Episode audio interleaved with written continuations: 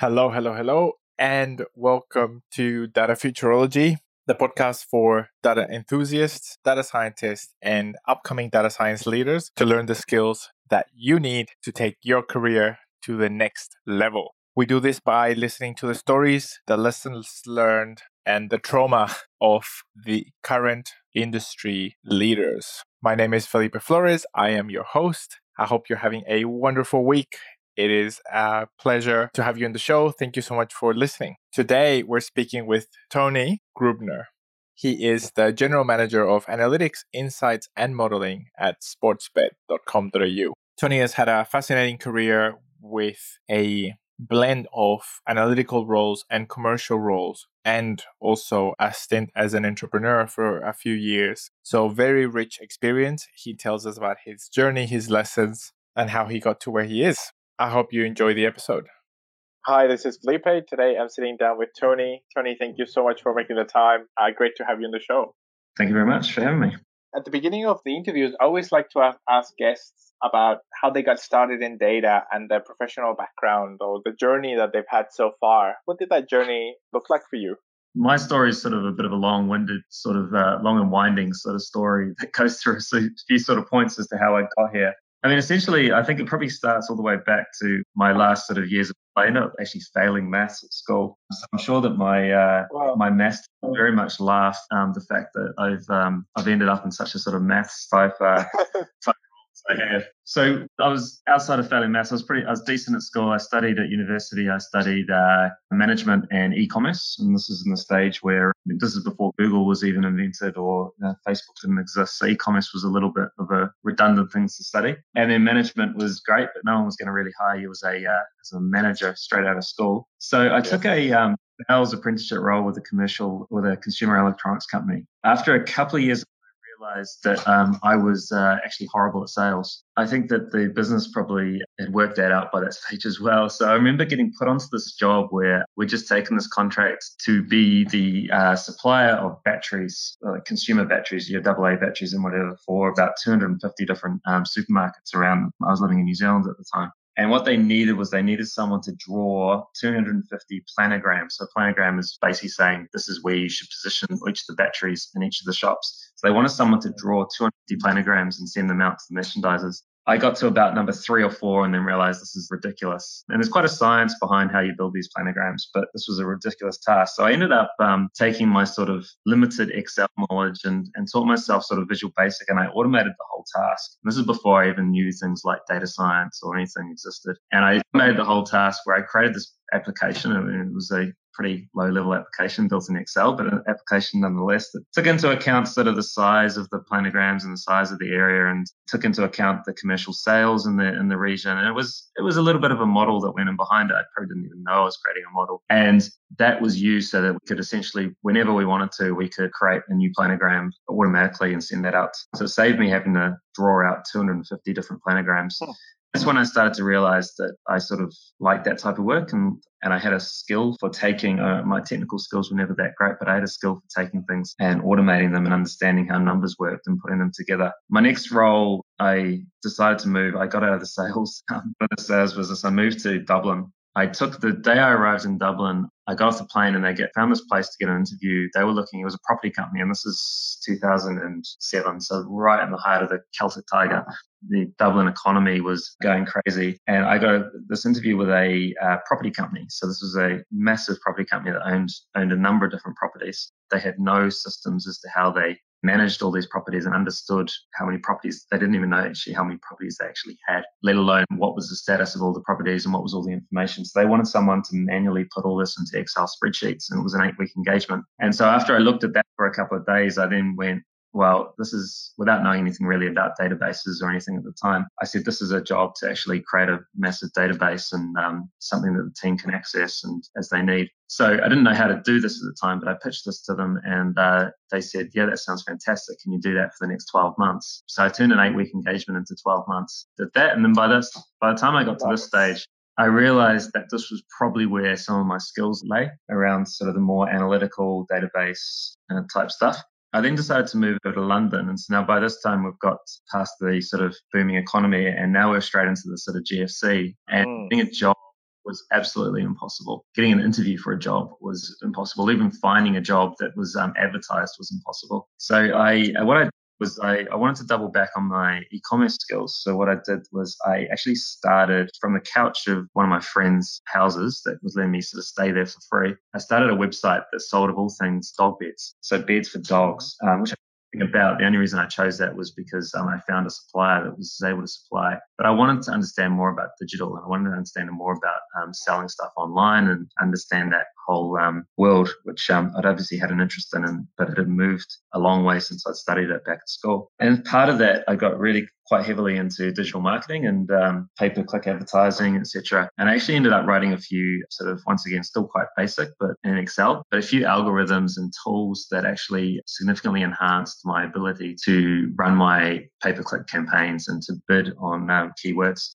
As part of that, I actually got picked up by a one of the search marketing um, agencies, one of the large search marketing agencies in London, they found out some of the stuff that I was doing and they wanted me to bring that into them. I ended up selling the website that I created, which I didn't sell for that much, but I sell for a profit at least. It definitely wasn't enough that I was able to retire. I then was worked for the agency, and then by that stage, I, I, was fully sort of in this world where I was much more understanding that my skill set was more sort of in the analytical and how you bring that directly to the customer and build tools that help to serve that and, and applications that are useful. And so after all that, I ended up coming to I didn't go all the way back to New Zealand. I went to Australia in Melbourne, and that's where I am now. And I ended up getting a role as an analyst at Sportsbet, which is once again where, I, where I'm at now. Um, this was about seven or eight years ago. Uh, and at the time, Sportsbet had about 200 employees. I ended up getting a call from a recruiter that basically said, Do you want to do work on um, analytics in a company that does sports and is heavily digital? And I said, All those three things tick the box. So I took the role at Sportsbet. It was very much a sort of entry level analyst role, but at the time there was wasn't really many analysts here. That has that has grown over time and grown. The size of the business has grown substantially, almost probably from about 200 people to about 800 people now.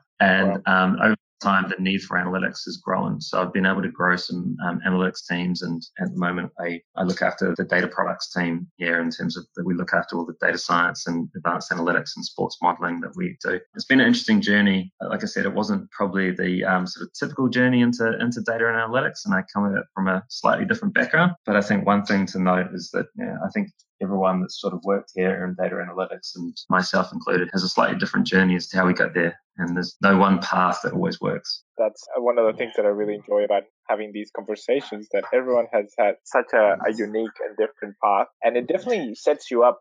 I guess on one part, you have to be very passionate and very driven to sort of keep improving and growing your skill sets in an area that there hadn't been a pathway in front of you that was clear. But the other side is that your origins give you a different sort of advantage and different focus and capabilities that you bring out in your um, later career, such as now. And in your case, would you say that your origins or your maybe your first specialization, would you put that as marketing or e-commerce as your the, the first one in your mind?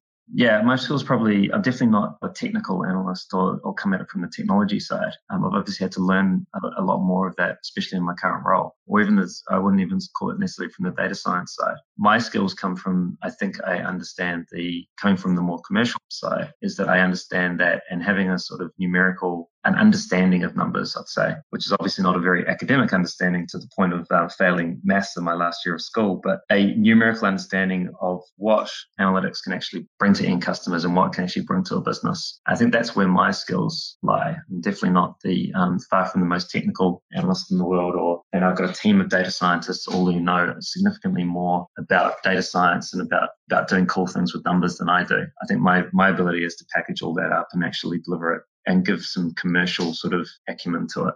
Very, very interesting. And how has that strength played in your career? What things did that enable you to do early on, and what have you seen as the benefits of, of having that as your strength or focus? I think one of the main strengths is that, I mean, to the point that the examples I was giving before about some of the stuff that I did, like I kept on reiterating, they weren't heavily technical. The models or the, I mean, most of what I spoke about at that stage was built sort of in Excel or, or Access using sort of Visual Basic. What they were were applications that were built with a good commercial understanding of what they were trying to achieve. So therefore, while the tools might have been primitive or the um, the application themselves might have been relatively primitive, they were very targeted in terms of what they were trying to do and what they were able to achieve. And I think that's always probably put me in a good place moving forward in my career. And now when I think about things like, especially my observation is in the whole sort of data science world is one of the challenges with data science is with data science as a, as a concept or advanced analytics or whatever you want to call it, is there's a lot of strong practitioners um, that can do a lot of great work in this space. But actually creating that link between the sort of commercial thinkers of the business and people that actually understand and take things directly to customers, creating that link between the data science and then the actual practical application of the data science is not always apparent.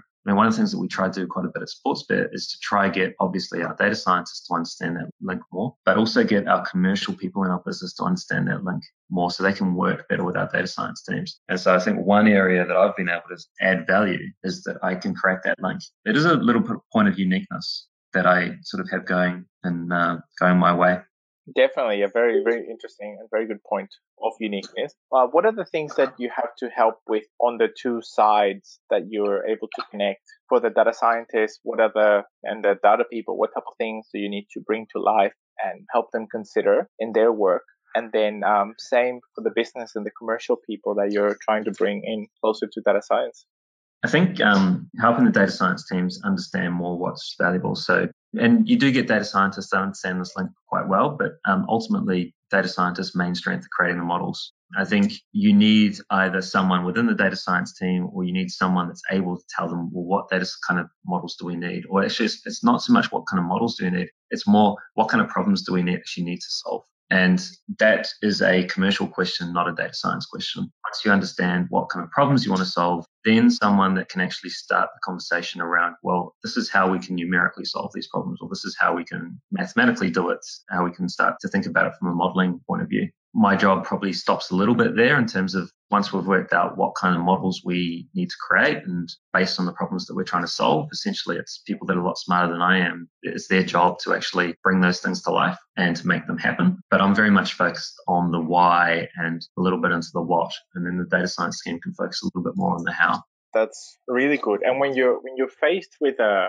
a long list of essentially of potential problems that could be solved through data science in the business. How do you start to prioritize and pick where to put the efforts of the team, where to concentrate on? It's a good challenge. I mean, I know it's the way at Sportsbet, and I'm sure it's the way at many other organizations as well, that especially with data science being relatively new, there's literally thousands of things that data science could potentially tackle and thousands of things that the business either wants to do better or, or, things that the business currently doesn't do that data science would enable them to do. So we need to start putting frames around these things as to what the commercial benefit of each of them actually are. And ultimately, everything comes down to a commercial use case in terms of how much money it's going to make. I think at Sportsbet, we're very focused on the customer and it helps simplify a lot of that. So a lot of it for us is what's going to actually improve the customer experience that's sort of the barometer as to how we look into these things and how we prioritize these things. But it's a challenge because with any data science model, I mean, some things that you try to do are just really hard and you have no idea how long some of these things are going to take. And sometimes you don't know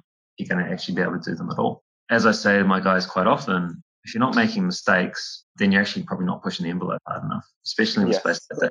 Most of what you do is ambitious and most of the data scientists, when they start doing it, they probably don't actually know how they're going to do it. They have to actually, as they work through things, they're going to actually have to work through a lot of these problems and work out how they're going to do something. That's a cool space to be working in, but it's a challenging space to be working in as well. It's a challenging space to manage and to organize and to ensure that your team is continuing to deliver results. That's exactly right. That's really good. Really, really good, actually. And did you have to provide um, almost like any education internally to help people understand, obviously, people outside of the data science team, to help people understand that sometimes the problems will take a long time to be solved and that sometimes they can't be fully solved or it might be a partial solution. Obviously, a lot of uh, people have uh, difficulties explaining and getting people on board the ambiguity around the, the process of data science and the, and the length of time that it may take to solve something. What have been your, your learnings on that space? Yeah, I think something that we've worked on quite a lot especially in the last, let's say, six months, is around how we communicate ideas. How many, how, sorry, not, not so much ideas, but how, how we communicate the pieces of work that we're working on, how we do that constantly back to stakeholders and customers, but also how we just communicate how data science works as well and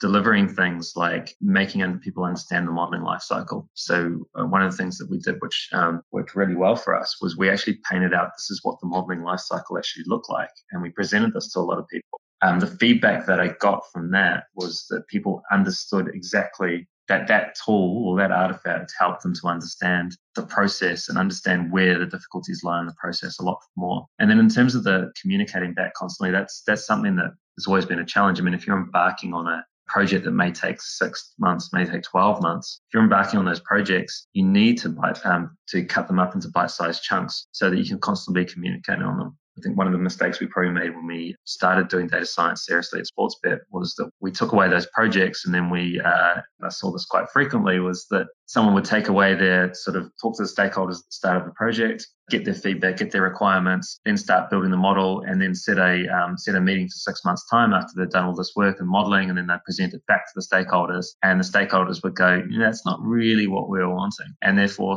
work was um, sort of as debatable as to where we got to in six months worth of work. Something that we've tried to really address is how do you how do you put these things into bite-sized chunks? How do you get people understanding what the progress of things are, what the direction of things are. So we with the concept of product owners for models. So we'll have actually a um, commercial person or a subject matter expert who is outside of the data science team who can actually work directly with the modeler, the data scientist, to help steer and but also just to help understand what progress is being made and where where it's being made, so that we avoid that conversation six months down the line where people say that's not exactly quite what we wanted.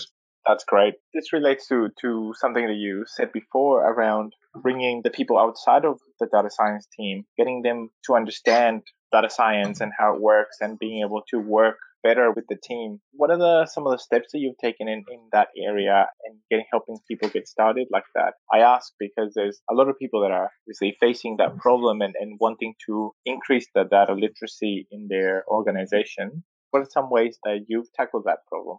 Yeah, so it's an ongoing thing that we're trying to tackle. I think my message, so I work quite closely with our with our product management team here, for example. I think this is definitely the case for a business like Sportsbet, which is very digital, very numerically focused. We sell digital product. Essentially, the, the product manager's role over the next couple of years will change so that they have to actually know, um, understand how they can u- utilize advanced analytics in their, in their product. And we've already seen a number of examples of that. So it's not really a negotiable that these some of the commercial owners actually understand this better and that's that's true of product management. It's true of true of other areas as well. As the modeling becomes more and more sort of critical to what we do. I mean, at the moment, probably about 30 or 40 percent of our homepage of our app, which is pretty much our most valuable piece of real estate that we own, is pretty much run by models. So in order to understand what we do or understand how our business runs, you sort of have to understand the modeling that goes in behind it. One of the key sort of areas that I talk to people about in the space understand how the model works necessarily or how to do a model or how to create a model. But you do need to understand the why and the what. You need to understand why the model's being um, is needed,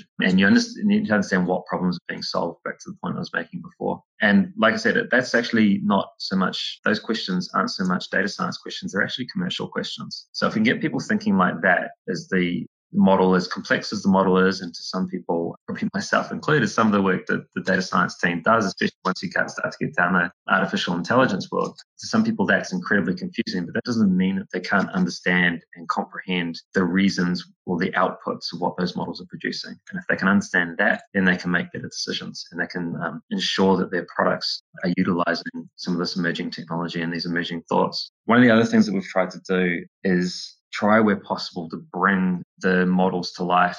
I've spent a good chunk of the last sort of 12 to 18 months trying to explain to people a lot of these models through PowerPoint presentations, etc., and a lot of diagrams of a lot of things.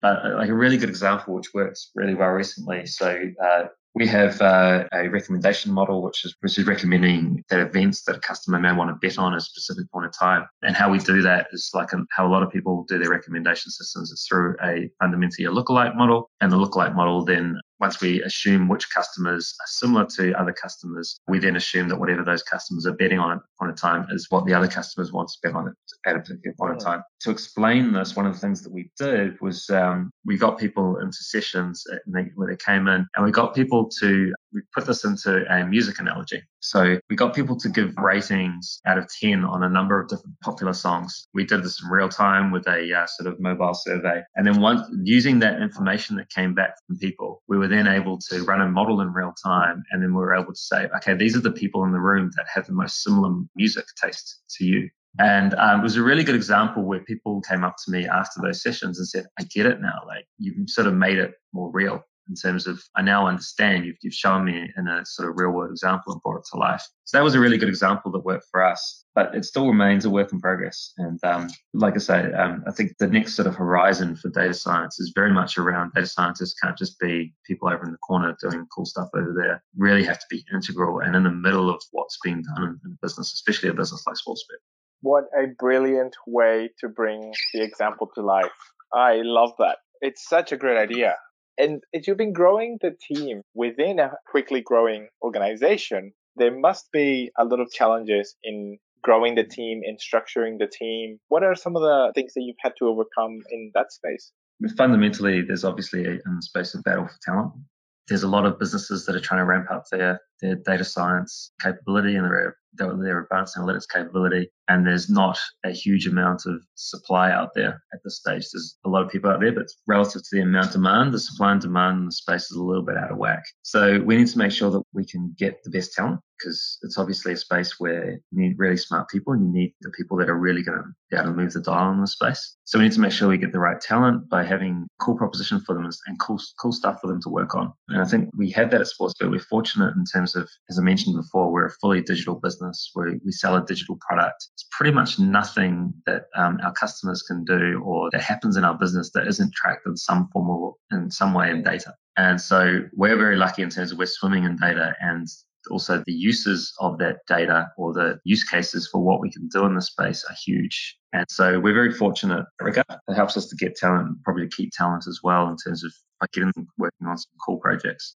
it's definitely a battle in terms of making sure that you get the right talent and then also making sure that you can keep that talent on board. Because a lot of people we get as well, uh, we generally get people a little bit more junior or not so much that, but a lot of the stuff that we're trying to do, probably especially in the Australian market, is quite ambitious and there's not many businesses that are probably doing it. And so there's very few sort of places that we can go to and say, have you done this before? And so we're getting people and we're training them up a lot of their training just happens on the job where they, they're just cutting their teeth on, on cool projects. We need to make sure that once they've got those skills, then we can keep and utilize those skills. So very mindful of that. In terms of structures, I think that whatever supports and structures you can put around around these around data scientists the better. The way I like to look at a data science team is that data science team is interesting in that it's got its uh, downstream stakeholders and its upstream stakeholders. So downstream stakeholders, the data solutions teams or the data engineers, the people that both supply the data that the teams work on, but also the, the teams that deploy the models and push them into production. And then you've got the upstream stakeholders, we've talked about quite a bit in terms of our um, our commercial stakeholders and the people that are actually taking stuff directly to our customers, which puts data science teams sort of bang smack in the middle of that process. With all due respect to data scientists, and I come back to the fact that you, you get a team of people that are fantastic at creating models. Data scientists aren't always, as a generalization, the best sort of connectors or the best sort of stakeholder managers that sit in the middle. So um,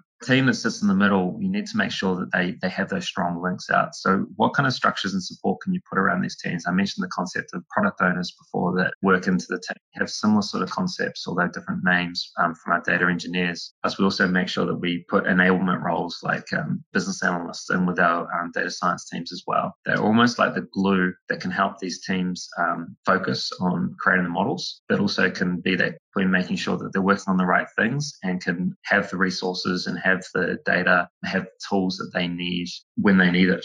That's really good. So does that mean that the structure of your department would you have teams according to uh, specialization or capability, or is it based on the project work and sort of a, a multidisciplinary team? What type of way and what way would you do you normally structure the department? So we do a bit of both. The, the sort of actual structure of the teams are much more sort of by discipline and so the people you actually report to. But how we run every project is that we try and make them as cross-functional as possible, and we find that that works a lot better. So we've we've had a big push in the last uh, 18 months, 22 years on personalization. It was an area that I, that I led, a project that I led. One of the biggest challenges with that project was that you're essentially trying to now create a product that goes across data engineering teams, across data science teams, and across front end delivery teams by the time it goes onto the platform. That's not to speak about the commercial owners and the product owners. So you're trying to deliver product across three very distinct groups of teams that was definitely the case at Sportsbet, and it's probably the case at a lot of organizations, had never really worked together in the past in order to create things. One of our major learnings was that you can't just have those sort of handover points across those teams and expect it to all just magically happen, especially teams that were unfamiliar with each other. So the more and more we went down that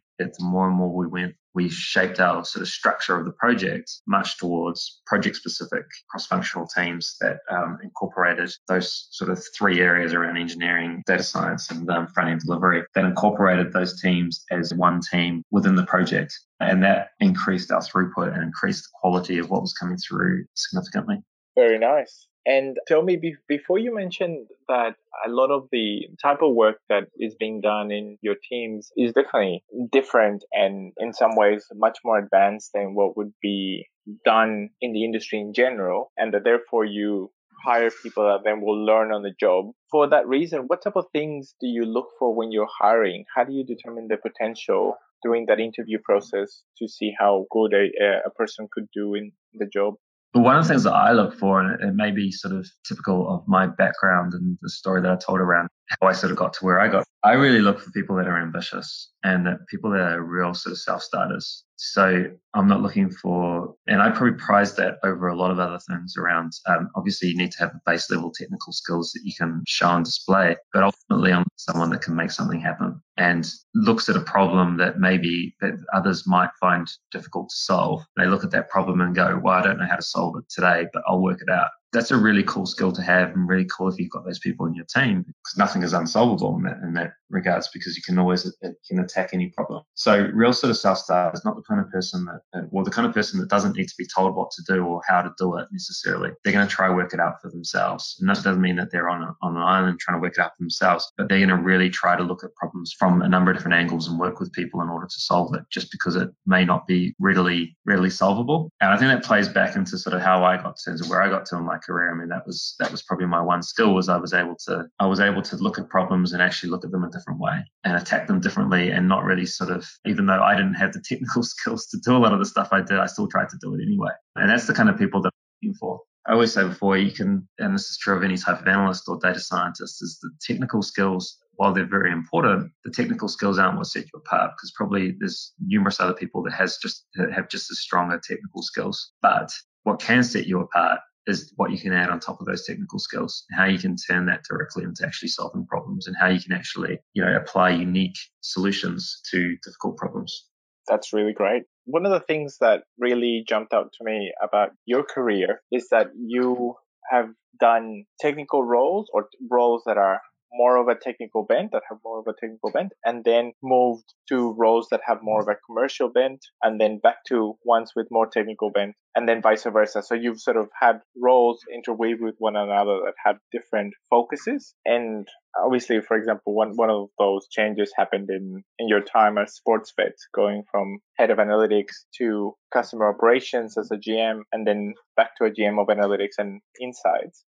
Uh, so I wanted to ask you about that. Those times where you went from a analytics role to a commercial role. What were some of the benefits that you gained on the commercial role by having had the analytical role just before that?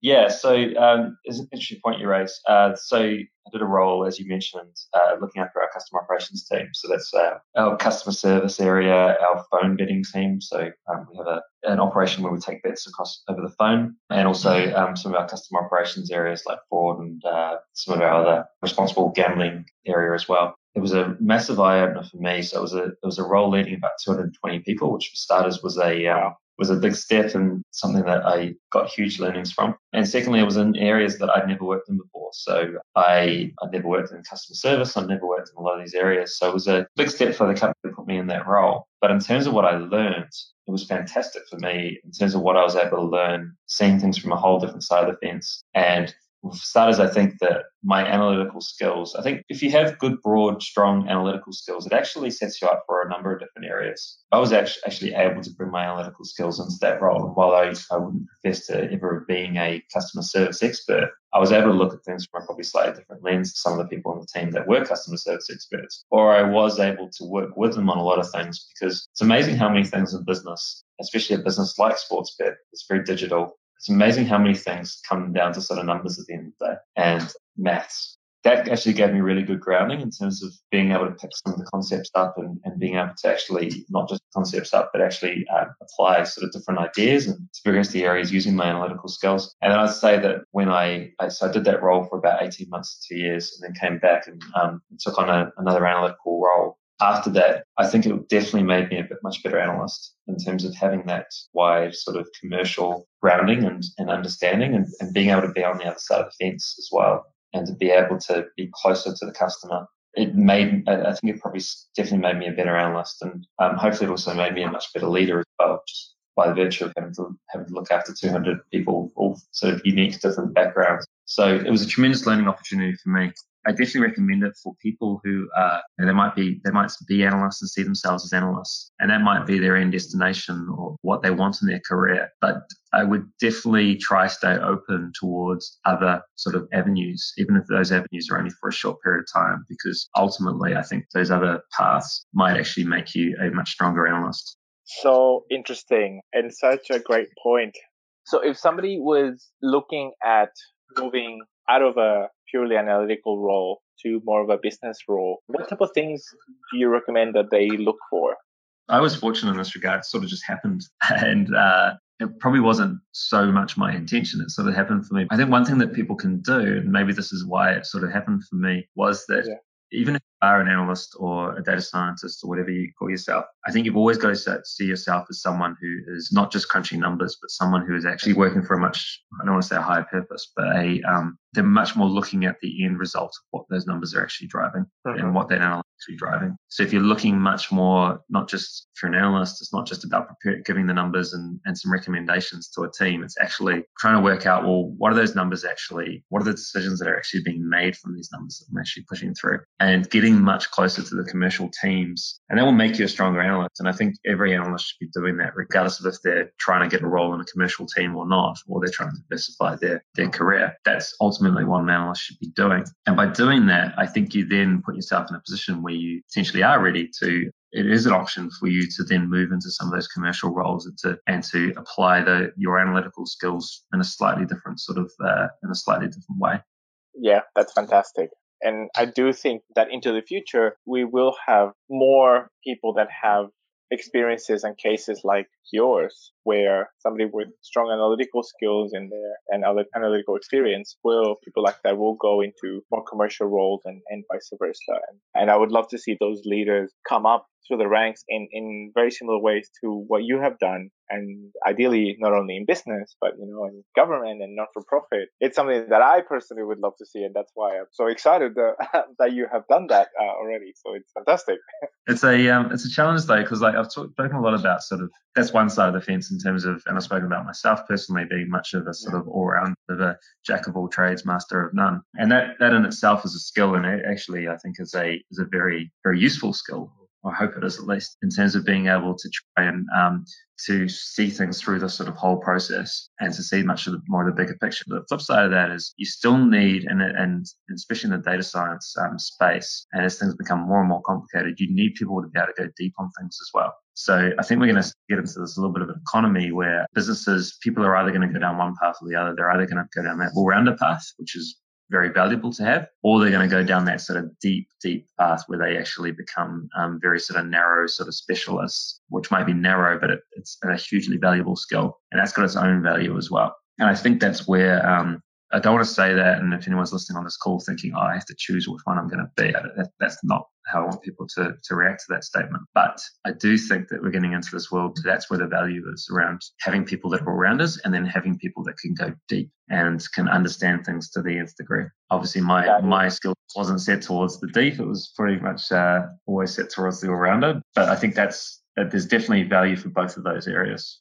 It's true, at least in the Australian landscape Sportsbet is one of the companies that's leading in terms of as a digital company and in the use of data and the scale as well. So it would be natural that you would see that the need for that deep visualization before a lot of other companies that are, you know, trying to get to that point. And I know, for example, people that work at Facebook and sometimes there's a team of data scientists that for over a year, the only work that they do is to try and improve a single model And you know, and day in, day out, week in, week out, they're hacking away at trying to improve a single model that is in place and seeing how they can make the accuracy and the predictions better. And that's uh, in line with that deep specialization that, that you were talking about. But as at least as Australia is maturing in this space, there is, at least at the moment, there's also the need for that generalist uh, skill set quite a lot. And I can totally see how in the future it is going to, that stark difference between the two types it will become more and more prominent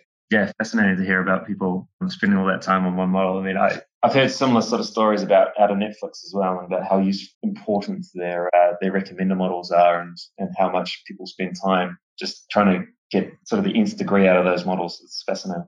Definitely true. And tell me for yourself, what type of things are you thinking about at the moment? What's capture your curiosity, or what type of things are you are you trying to solve? What are you spending your your mind share on recently? So a couple of things. Firstly, for us, and this is uh, specific to us, uh, is uh, global. So we um, Sportsbet is part of a larger sort of group that involves Paddy Power and Betfair over in Dublin in the UK, or sorry, Ireland in the UK. And we also have a um, with recent sort of changes to uh, betting laws in the, in the, US. We have a business called FanDuel, or we acquired a business late last year um, called FanDuel, which is ramping up extremely quickly um, in a fast growing, um, in a very fast growing uh, sort of uh, area. And so what we're trying to do, and um, I'm taking the lead on this the business at the moment, is around how do we get that sort of global scale and how do we increase our global talent pool and how do we make sure that we aren't just all data science teams that are operating at our own sort of pace in our own vacuum? How do we actually realize some synergies and gain leverage from the fact that we do have that global capability, which is easier said than done. I mean, we all have different sort of data structures and data platforms and legacy systems. We have non complementary time zones. And so we're at the sort of early stages in global and, and, and really starting to understand why it's so difficult. But that's very much that's very much on my mind. I think for me as well, um, one thing that's that's on my mind that's sort of ticking away very much for Sportsbet is how do we start to get to a world where we're doing what I would call sort of real, I would say, um, excuse my terminologies for, for, this for a second, but I would say that most of our sort of models at the moment, we have some really cool models that are doing some really cool things, but most of them are what I would call sort of linear sort of machine learning models. Uh, how do we then there's starting to become a few more use cases that are apparent to us. That start to go down a route of where we actually need artificial intelligence to solve the problem and not just uh, not just if then statements or more linear models. We've actually got the the machines that are actually driving the conclusions. You're not necessarily telling the machines or prescribing to the machines as much as to how to solve some of these problems. And so that's interesting because it's uh, probably haven't had those use cases on our radar for a while, but there's starting to be some some interesting use cases that come in. Yeah, that's really good. So by that do you mean moving from kind of like supervised learning methods where you might give the input data and the answer and get the model to extract the rules out of that and moving towards something like reinforcement learning where you have sort of uh, rewards for the algorithm and it has to work out what are good actions to take on its own yes exactly you've, you've just explained it better than i did there no, no, no, no. That's really good. And uh, obviously, only if you're able to share. But uh, what are some of the things that you're looking more to trying to solve through artificial intelligence methods? There's a couple of areas in terms of some of the models that we currently have. So a lot of our models are put into two categories. One category is models that improve the customer experience directly, and most of those are personalization models, of which the recommender model that I spoke briefly about is one of those. And I think that um, our recommender model is, is a real challenge because uh, recommender model for a second. They compare it to like the Netflix recommender model, whereas they're, they're trying to recommend a movie to someone. That movie is going to always, or movie or TV program is always going to be there for the next sort of three to four years at least. We're literally trying to recommend someone a horse race that literally has a five or 10 minute betting window mm. that people bet and all of a sudden, once that race starts, it's, it's, finished in terms of it's no longer on the site anymore. And we have this very, very highly seasonal sort of dependency where customers may have their own personal preferences, which is obviously a very key part to personalization in terms of what sports they like to bet on. But what really overrides that sometimes is the seasonality. So to use an example, like an international example, a customer may love to bet on the NBA,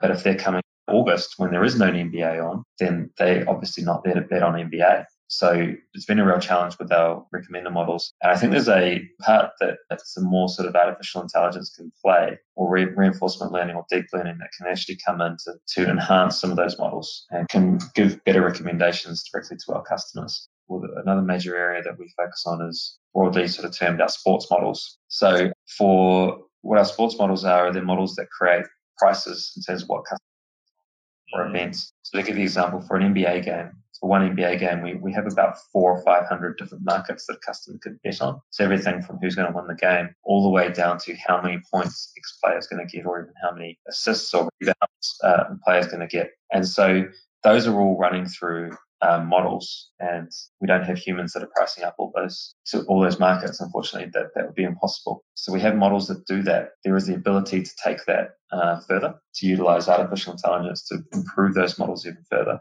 And we have we have a product called uh, Same Game Multi. I'll briefly just explain to you what a Same Game Multi is and, and why the modeling behind it is, is so cool. Betting 101 first. So a, a multi-bet, for those that aren't aware, a multi-bet is essentially where I can take two different bets and I can combine them together and the outcome of that, you times those together and that gives you the price. Um, so let's just say that I had two outcomes that were both 50% chance of happening. I times them together, and for both of them to happen, it's a 25% chance for them, for them to happen. It's a very popular product because customer get the customer gets um, higher prices and a bit more excitement with their bet as well. The problem with that is that only works for events that are dependent, uh, independent of each other. So, for example, I, in the same game, do the same calculations. I couldn't say Golden State Warriors to win the game and also Steph Curry, who plays for the Golden State Warriors, to score X amount of points because those events aren't, aren't independent from each other. But what we've created, we've created a model that can actually price those events and can actually price the accumulation of dependent events. And that's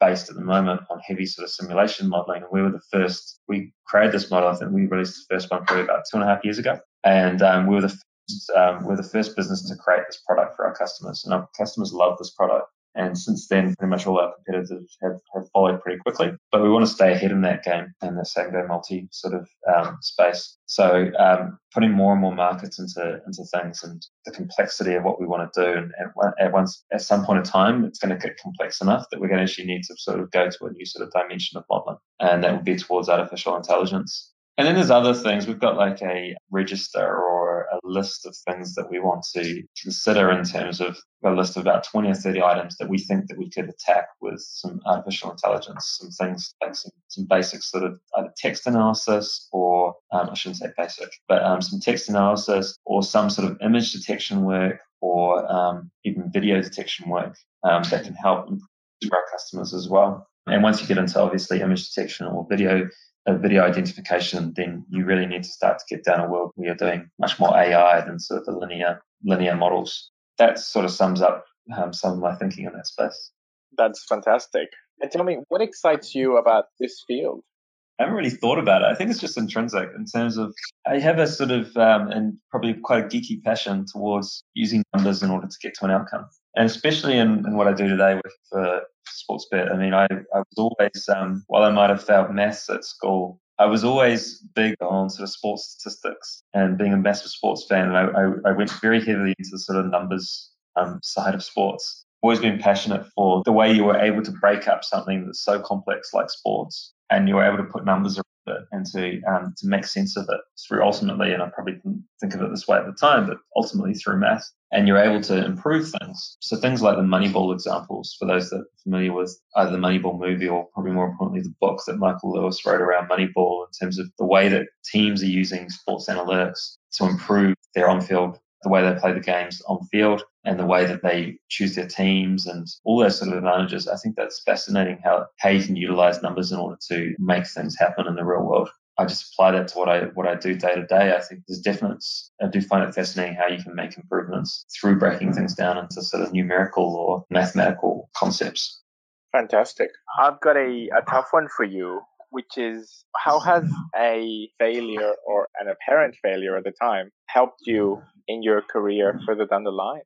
One of the things I can think of actually relates to something I was talking about before was um, when we first started to do personalization at Sportsbet. I mentioned that we've started that probably about two years ago. We first created a model which was based on customer preference. Thought we can create a create a model here that tells us what sports a customer likes to bet on. And if we display that directly to our customers, it'll be fantastic and our customers will click through on it and use it all the time. And we quickly learned that wasn't the case. Um, it took a lot of work to, um, it took a lot of work to obviously productionize that model and to get it out and we put it on our front ends. And it was a model that was running in real time and talking about something that runs offers true one-to-one personalization to customers and has to run the model in the split second between the customer clicking on the app and the app loading and the homepage displaying to them. And so really cool piece of tech that we had our tech teams working on for a long period of time, but ultimately it did nothing for our customers. I mean, the reason why after inter- interrogating into it was because of what I was talking about before, that that time and seasonality is just as important, if not more important than the customer's preference it was a massive learning for us and something that we were able to then take away that helped improve as, as we went further on the personalization journey, helped improve what we were doing significantly and helped us sort of go on a whole different path as to how we approach personalization. And from a personal point of view, obviously, it helped me to steer that direction, having that sort of insight. But it took, it was a pretty painful sort of experience to go through all that. But um, it goes back to my whole sort of point around if you're not making mistakes, then you're not pushing the envelope hard enough. And so fortunate enough that the, the business was able to sort of ride that out and, and stay, stick by us through that process. And we've obviously come out the other end much better. It was a good learning for us. It was a, it was a great example of customers telling us, or, or in this case, probably not even telling us because they, they didn't really blink from having this uh, having this personalization available, but customers telling us what they actually want, and therefore being able to pivot based on that. That's a great lesson. And in that case, was it about the customers wanting to have the choice and being able to browse themselves, or was it more about the, the seasonality, as you mentioned? What do you think were some of the reasons behind it? No, I think it was mainly the seasonality, wow. definitely around. And, and we've done this actually in testing subsequent. We've actually tested models which are pure customer preference models versus versus models which are pure seasonality models in terms of have no account for customer preference, just have account for what's trending at a particular point in time. And obviously, this is more specific to our industry, but probably good taking good learnings for all industries. The seasonality only models outperform the, the customer preference models in our in our regard it's a good learning that we've been able to take away that obviously we can get both of them combined. That's when we get the best recommendations for our customers, but we do need to take both into account. Often wondered with uh, businesses like Spotify or whatever, where music, like how seasonal is music? And mm about your own sort of listening um, listening habits in terms of there's songs that sometimes you love to hear that song and sometimes you wouldn't like to hear that song. And so I, I wonder with a company like Spotify how they deal with this with that seasonality. Which, to be honest, the good thing in our industry is the seasonality is very um, apparent, but it's it's quite obvious. Whereas I don't know how obvious it would be for something like music preferences or um, food preferences, etc. Like a um, Uber Eats example. Yeah, true. Wow, that's really interesting. And in the industry, in our industry, there's this thing called the imposter syndrome, which is when people who say data scientists who know how much they don't know in the space. So they recognize that it's a big field and that it's impossible for one person to know all of it. But sometimes by realizing how much you don't know, that makes people feel almost like an imposter in the sense that they think of themselves, you know, as a proper data scientist or as a true data scientist. And I know that in my career, I've, I've definitely felt that in the past. Have you seen this through your career and what are your thoughts and perspectives on the imposter syndrome?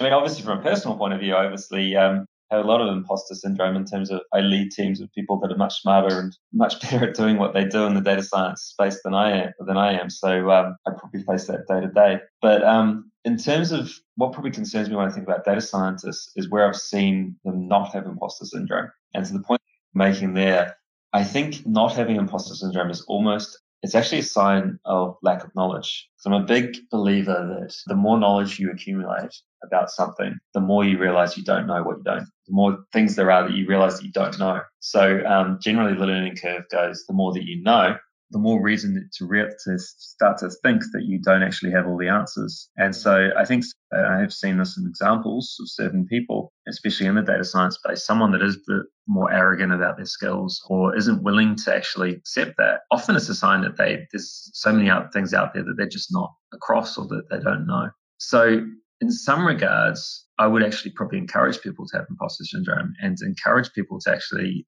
face into the fact that they don't know a lot of things, especially in data science space, because blatantly no one knows everything because it's such a huge, emerging, and complicated field.